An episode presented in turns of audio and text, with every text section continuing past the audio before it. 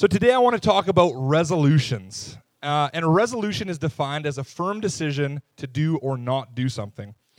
It's a word that's thrown around like all over the place this time of year because it's a new year. Um, it's something, we see something in our lives that needs to change, so we make a firm decision to do or not do that thing. We just began 2017 a week ago, and if you're anything like me, if you've made it through one week of your resolution, you're winning. So, a lot of people these days are really not into the resolutions. You know, there's kind of an, a counter trend of, yeah, no resolutions. Let's just act like it's a new day. That's what my roommate said. You know, I told him I was going to be speaking about resolutions, and he was rolling his eyes, wasn't impressed. He needs to resolve to enjoy resolution sermons, I think. Um, but a resolution, I believe that a resolution is a good chance for us to look back at our past and look to our future and decide where we want to go and what we don't want to repeat. It's a time for us to have a fresh start and to move forward. So if we look at Luke 9:51, um, it says that Jesus resolutely set out to, for Jerusalem. Oh, I skipped. Oh no, I didn't. It says it. I did skip it. So Luke 9, 51, 52 says, As the time drew near for him to ascend to heaven, Jesus resolutely set out for Jerusalem. He sent messengers ahead to a Samaritan village to prepare for his arrival.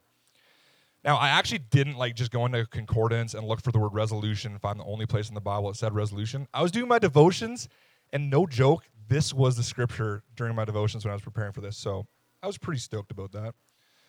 Um, but it says that Jesus resolutely set his face towards Jerusalem.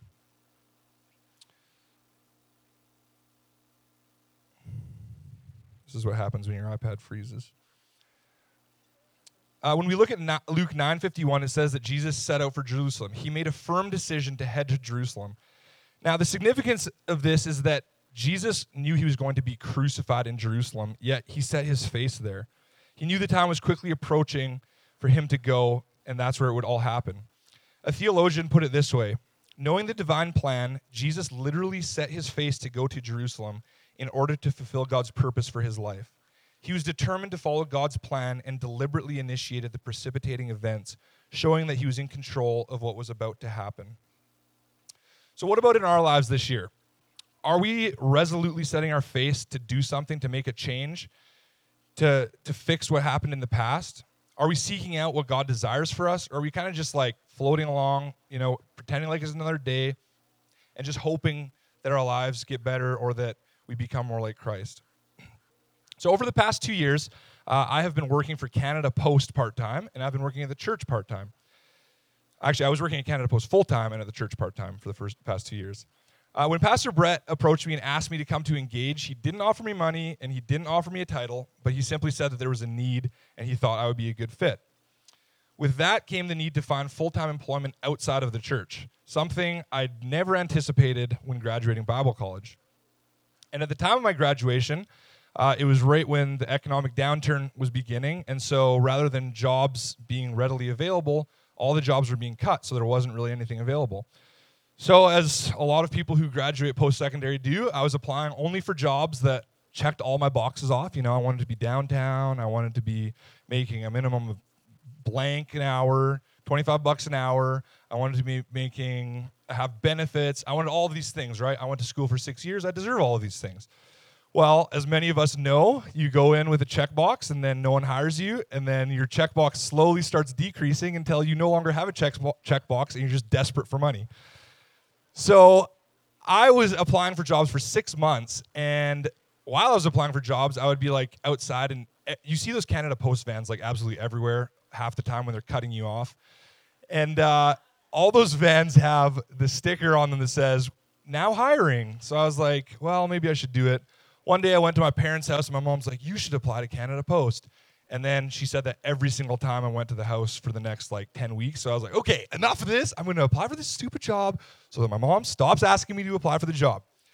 So I applied to Canada Post and I kind of, you know, I kind of deceitfully applied uh, to my mom. I told her I applied to Canada Post, but I actually only applied for a management position at Canada Post. So, you know, I didn't expect to get a call back and I got a call back. So I was like, okay, well, hey, if they're going to give me a management position, why not? And in this time, I had applied for probably 50 jobs, and one of the one of the companies I applied for told me that they had received 1600 applications for one job. 1600. How do you even like like whatever the word is, how do you how do you get rid of the 1599 applications that are wrong? So, I got this call back from Canada Post, but I wasn't really interested in working as a mailman. Um, but I had to kind of do it because I had no money. So I decided to start going to the interviews. See, I had made a resolution based on God's word that I was going to serve at Engaged Church. And in order to serve, that means I had to go get a job.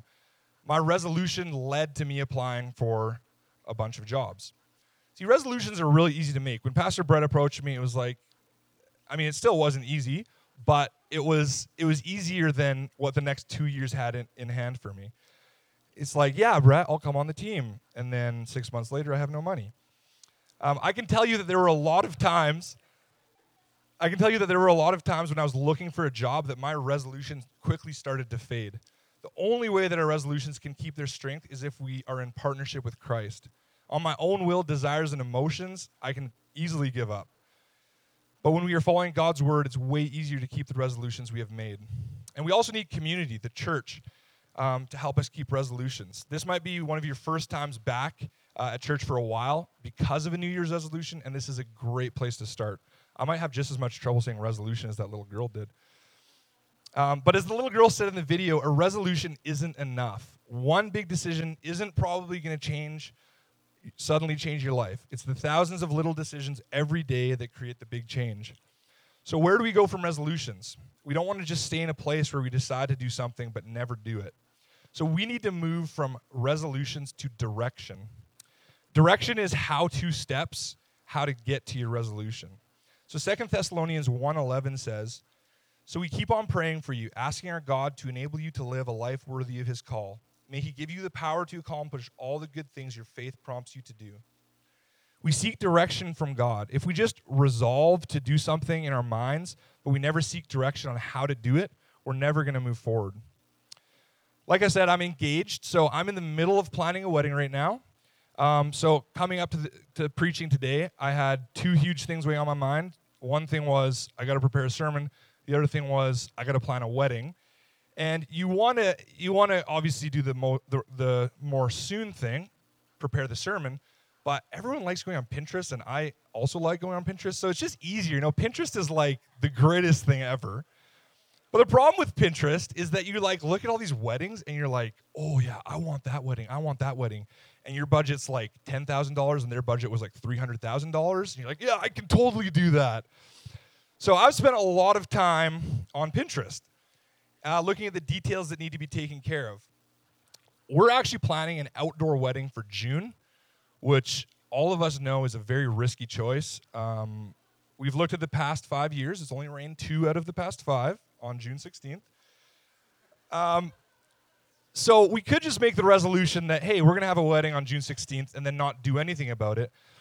But instead of that, we decided we're going to do that, and now I have to go make a whole. Bu- we have to go make a whole bunch of decisions, and we need to start heading in the right direction. So what my job is right now is I'm trying to find us an indoor backup venue. So if any of you guys own like a barn or a large tent, a greenhouse, anything like that, Come talk to me after. I would love you forever. Um, but I can tell you, and this is no word of a lie, that I could tell you every single indoor venue in the entire uh, Parkland County region. I can tell you every community hall, every wedding venue, every greenhouse, every park, every bed and breakfast, every airport hangar, every UPick field, every public garden, every church in the Parkland County, and the whole Edmonton region. I can't just stay at having made a decision um, that we're going to have a wedding outside and not look for a backup plan. I need to do my due diligence to seek direction as to how that will work. Luke 9:52 says that Jesus sent messengers ahead to prepare the Samaritan village. Jesus was moving in a direction and beginning to just do it. It's funny because we spend so much time in our lives seeking direction for the natural things like wedding, planning a wedding or remodeling our house or getting that next promotion, raising our kids. But then we for, completely forget to ask God for direction for our lives spiritually. we neglect to look to the Word of God for how we should begin moving forward to accomplish our resolutions. Lots of us say we just don't know how to begin accomplishing the resolutions, but have we looked to the Word of God? Have we been going to church to hear sermons that could encourage us? Have we been in community with others? They could help us. It's not simply for spiritual aspects, but for, but for all aspects of our lives. God is interested in every part of our lives and gives us direction in every area. So, direction takes us from ideas, feelings, and callings to start moving.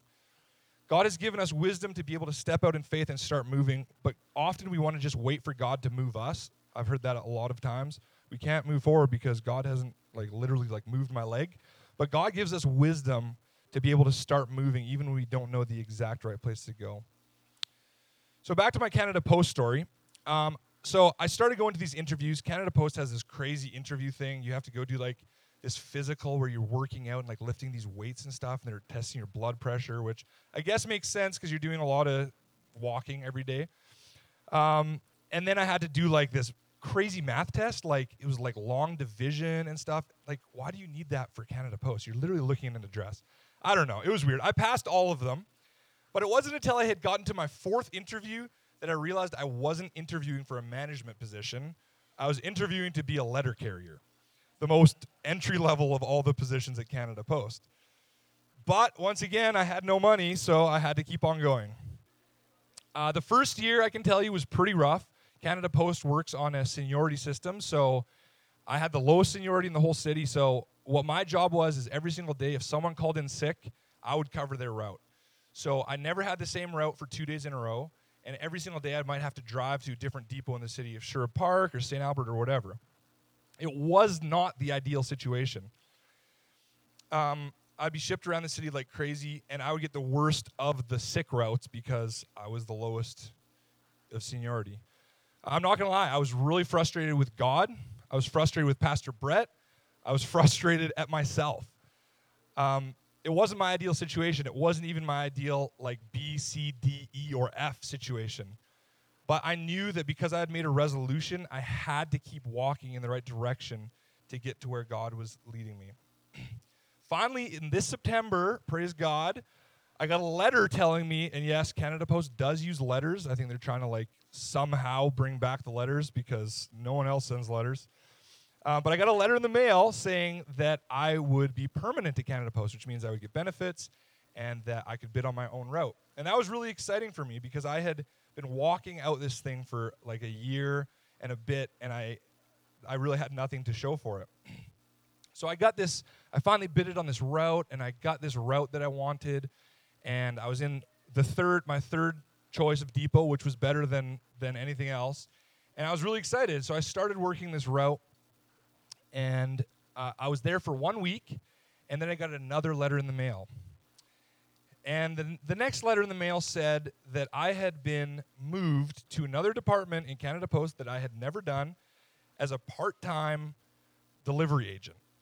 Now, I had no idea what that was. All I knew was part time, and I also knew that the only thing bolded in the entire letter was cannot refuse. So I was pretty chapped, you know, waiting two year, waiting a year and a half for this thing, and then I cannot refuse. So I called HR and I'm like, okay, let me refuse. I know that it's in bold, but please let me refuse. And they just said, no, sorry, you have to do this. So I was not stoked. I got a new, I pretty much had a new job that I knew nothing about that I had to go to. Direction doesn't mean that we know all of the answers or how things will turn out, but that we seek God as to where we should head. As we start heading in a direction, we do what we can do, all the while trusting that God will pave the way for us. So, how many of you guys in here use Google Maps when you're driving? Okay, a lot of you guys. Okay, so I don't know if you guys saw this, but about six months ago, Google Maps added this new feature that I absolutely loved and I have this like uh, mount on my on my windshield, so I, my phone's like right there, right next to my speedometer, and so I'm driving, and this new feature, what it does is you'd get to a turn, or just before you get to a turn, it would say left is one minute faster, straight is the same ETA, right is two minutes slower, right? So I think anyone in that situation would just always take the faster route. So it was, it was great because you'd just be like cruising along. Maybe you wouldn't be looking at your phone until just when you get to the turn, last second you see left is faster, so you just like turn your car as hard as you can, side swipe the guy next to you, you know, but you're gonna get there a minute faster, right?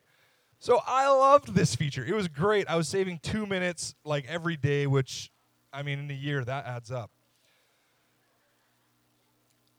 And in my in my mind, I wanted to waste as little time as possible driving, even if that would just take one minute off my drive. The thing is that, you know, you would follow this this map. It would say two minutes short or whatever. And at the end of your drive, you'd have ended up taking like hundred turns when you could have just taken the yellowhead the whole way. And you've probably had 16 photo radars as well because you're in unfamiliar territory. And so, you know, it just doesn't really work. But honestly, if I would I would still do that. But what happened is about two months ago, Google took this feature away from me. It was, it was there and they took it away from me. Never update your phones, it's a bad decision. And so they took this, this update away from me. And so I'm driving and I'm like getting to the corner, like looking at my phone, waiting for it to say like two minutes shorter. And now all it says is similar ETA. Don't give me a similar ETA. Tell me if it's faster or shorter, Google. So I was not happy.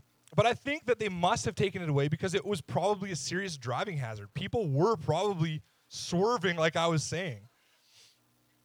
I think that a lot of us live like this Google app before its update. We're always looking to cut off one or two minutes from our process to reach our destination sooner. We have, we, we have to understand that God is not interested in the speed in which we reach the destination, He is interested that there's a lasting change in our lives as we move in a direction, we want it to just work out. We want it to be quick, but sometimes our shortcuts bring us to a construction zone or photo radar, or they bypass the entire purpose of what we're going out to learn. Second Chronicles 7:14 says, "Then if my people who are called by my name will humble themselves and pray and seek my face and turn from their wicked ways, I will hear from heaven and forgive their sins and restore their land." God told the Israelites that they couldn't simply have the idea of following him, but they actually had to humble themselves, pray, seek, and turn from their wicked ways. They couldn't sit back and just hope that if they made a resolution and called to God that he would simply deliver them. Rather, they had to start moving in the direction of repentance and humility, and then God would meet them. So we make a resolution, which leads us into a certain direction, but ultimately God will take care of our outcome.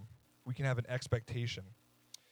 See, when I was preparing for this sermon, I was like, I knew that the three points I wanted were resolution, direction, expectation. And then when I got to the expectation part, I'm like, oh boy, like, is this like blasphemous? Like having expectations of God? I did a lot of research, and the funny thing is that the first two have onus on us. Their partnership with God, so neither of them should be done without God's guidance. But the third area, expectation, is an area we must move into. So, how do we know what to expect? We read God's promises, we listen to testimonies, we remember what God has done in our lives, and we literally trust God to move on our behalf. When you go to a camp or a retreat, at least for me, whenever I've gone to a camp or a retreat or a conference, that's when I've always had the greatest experiences with God. And why is that? Why do we have those amazing experiences with God when, I, when we go to those places? Because everyone goes there and we have an expectation that God's going to show up and He's going to do something in our lives. I wonder if if we had expectation in our lives day to day, if we expected God to work in our lives when we're having our devotions in the morning, or when we're at church on a Sunday morning, or when we're in, our when, when we're in a conversation with a friend or a coworker. See, God is moving on our behalf, but that doesn't mean we get the exact answers we want. Sometimes it looks different than we, what we thought was best. I can tell you that my job isn't exactly what I thought it would be. We can look uh, at the story of Lazarus, and Jesus let Lazarus die. Everyone was like, Jesus, like, raise Lazarus from the dead, go back, heal Lazarus. But he let Lazarus die in order for a greater purpose to come. It's scary to say that we have an expectation from God, but the reality is that God asks us to trust Him and to step out in faith. If every time we pray we expect that nothing will happen, that's exactly what's going to happen. But what if we changed our hearts to a position of expectation, believing that God wants to do something in our lives, in our church, in our relationships, in our community? Another word for expectation is faith. Hebrews 11, 1 says, Faith is the confidence that we hope that what we hope for will actually happen. It gives us assurance about things we cannot see. We can spend all the time in the world trying to move forward in our lives and to see breakthrough. But are we spending time understanding what we can ask of God? Are we spending time trusting God with our lives? So, to finish my story with Canada Post, see, uh, this story is like uh, it's like a, a show on TV. You got like the story, and then you get the commercials in between. So, we're going to get back to the story now. I left you on a cliffhanger with that last one. Uh, to finish my story a post, I ended up getting transferred to a completely different department. When I first got hired, I had filled out this form. You know, they hand you like a million forms, and you're like, okay, yeah, so I'll just fill it out, whatever. And I'd filled out this form not knowing that I'd put in a transfer request to be a driver. The thing I hated the most about Canada Post, and Sheila can maybe attest with this because Sheila also works for Canada Post, is that you get to Canada Post in the morning, everyone just thinks that your like mail is magically waiting for you, ready to go to be brought to the people's houses, and you just have a nice little walk. You know, that's not how it works. You get to Canada, you get there in the morning, and there are tubs of mail with your route on it, and you have to go and you have to grab all that mail and sort it manually into these slots every single morning. Now, if you had a route a consistent route every single day, you would know 11214 86th Street is over here on the case and whatever's over here, right? But me, I was switching routes every single day. So every single case was completely different and I'd be like going back and forth. So every morning you get there and for an hour to 5 hours you spend standing at this case sorting mail in. And then even worse than that is the flyers, which no one likes. Just a just a hot tip, if you don't like Canada Post flyers, just write no flyers, please, and they will never deliver flyers to you again. Um, was just a that's just a little insider tip for you guys. But those were the things I hated about Canada Post. Little did I know that this new position that I had accidentally transferred into was a driver position. What that means is that I get to work in the morning and someone has loaded my van for me. I don't even have to load my own van anymore. I get there, I pick up my keys, I wait for my scanner to work for about 45 minutes because they're the worst, and then I leave. And that's it. And it was horrible before having to like stand there and everyone else is leaving. People are coming back, finish their day. You're still at your case sorting this mail. Now I just get to get out of there and start delivering. I didn't realize that this position that I had accidentally gotten transferred into was downtown where I wanted to work. It's something that had scalable hours so I could work at the church more. It was something that paid okay and it had benefits. See, during this two years that led up to this moment when I just got this job, I had many, many, many discussions with my family at the dinner table saying that I needed a job and I was so frustrated and, you know, all this stuff. And my standpoint was that yes, I needed to pray and to ask God for a job, but I needed to also hand out a million resumes, which I also did consider sorting in my resumes to the mail and delivering with it, but I thought I'd probably get fired, so I decided not to do that. I know, right? I, sh- I maybe should have, but so you know, I was trying to do everything I possibly could to get a new job. And I would say, yeah, I trust God. I'm praying about it, but I didn't expect him to actually do anything. And my mom would tell me every single time that I just needed to trust God and that He would take care of it. Sure, mom, like that's going to work. Well, she was right as usual, as usual. See, we can live in the mindset it seems easier to expect nothing than to be disappointed. But God wants us to live with expectation. I'm not saying that your prayers will be answered the exact way that you want.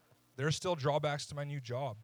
But I am saying that we need to have an attitude that God is working on our behalf. Let's just get the band back up. 1 Peter 1 3 to 8 says, All praise to God, the Father of our Lord Jesus Christ. It is by his great mercy that we have been born again, because God raised Jesus Christ from the dead. Now we live with great expectation, and we have a priceless inheritance, an inheritance that is kept in heaven for you pure and undefiled, beyond the reach of change and decay. And through your faith, God is protecting you by his power until you receive this salvation, which is ready to be revealed on the last day for all to see. So be truly glad. There's wonderful joy ahead, even though you must endure many trials for a little while. These trials will show that your faith is genuine. It is being tested as fire tests and purifies gold. though your faith is far from though your faith is far more precious than mere gold. So when your faith remains strong through many trials, it will bring you much praise and glory and honor on the day when Jesus Christ is revealed to the whole world. You love him even though you have never seen him. Though you do not see him now, you trust him and you rejoice with a glorious, inexpressible joy. Too often we go into a new season making resolutions and walking in a direction, but we don't expect God to do anything when we do that. It's important for us as individuals and as a church to expect God to move in our lives. Maybe that means seeking God for spiritual gifts. Maybe that means stepping out in faith for friends and family. Or maybe that just means putting our faith in God that we will overcome circumstances and trials in our lives. I just want to sing Great Are You Lord. I think as we declare Great Are You Lord, Great Are You Lord, it's your breath in our lungs. We pour out our praise as we begin doing that, we can start growing expectation in ourselves. Sometimes we live so long not believing that God wants good for us, that God isn't a great father, that God is not a great Lord, that we start believing it. And it's when we sing songs like this, when we declare praise and worship, that's the whole point of praise and worship before. It's that we can tell ourselves something that maybe we don't believe right now. Maybe our circumstances aren't letting us believe that greater you, Lord, you have a plan for me, you have a purpose for me you, ha- you want to see me uh, succeed. You want to see me more like you. And so, why don't we just all stand and let's sing Great Are You, Lord, and just declare that over your life this morning. You give life, you are love, you bring light to the darkness, you give hope, you restore every heart that is broken.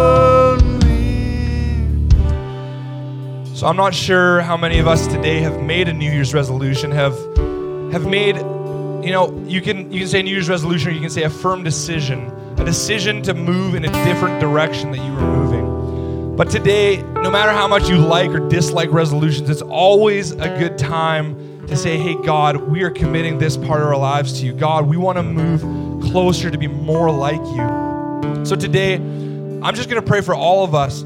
But as I pray, I just want you guys to just seek God and ask, God, what do you want for my life in 2017? What can I expect from you? What are the spiritual gifts you want to give me? Where can I serve in the church? How can I serve my community? Ask God for those things, and He will reveal those things to you. He wants those things in your life more than you do. So let's take today as an opportunity to just align ourselves with what God wants for our lives and start moving in that new direction. So I'm just going to pray. God, just thank you for your word, Lord. We thank you that, God, you have so many promises for us, Lord. Lord, your word says that you desire good for us, God. Lord, your word says that you're a good father, that if we ask for a loaf of bread, you won't give us a scorpion, God. Lord, and so today we're asking, Lord, for 2017, God, we're asking for you to drop something in our spirits today, God. Something that we could start directing our lives towards, Lord, and then expecting you to come through, Lord. Not in the way that we want, God, but in the best way that's for our, our character, God, for our lives, God. Lord, we thank you that you are so involved with every part of our lives, God. No matter if we pushed you so far away in 2016, God, no matter how far we feel from you today, God, you are still just as present, God. Lord, you're in this place with us. God, we declare that you are great, Lord. That you are great in this place, God. Lord, as a church, we just want to see our community reach, Lord, for you. God, would you birth new things in us today, Lord? That would not just stretch one week, God, not just stretch two weeks, God, but it would stretch the whole year. Lord, that as we as we go about our days, we make those small decisions, God. Every single day, those small decisions that end up making a huge change. God, we thank you so much for who you are and what you're doing in our lives. Would you just be with us today, God, and as we go throughout this week and this year? In Jesus' name I pray. Amen. Thanks for coming to Engage Church today. We're so happy to have you. Um, if you'd like to talk after, I'll be at the front, and um, have a great day.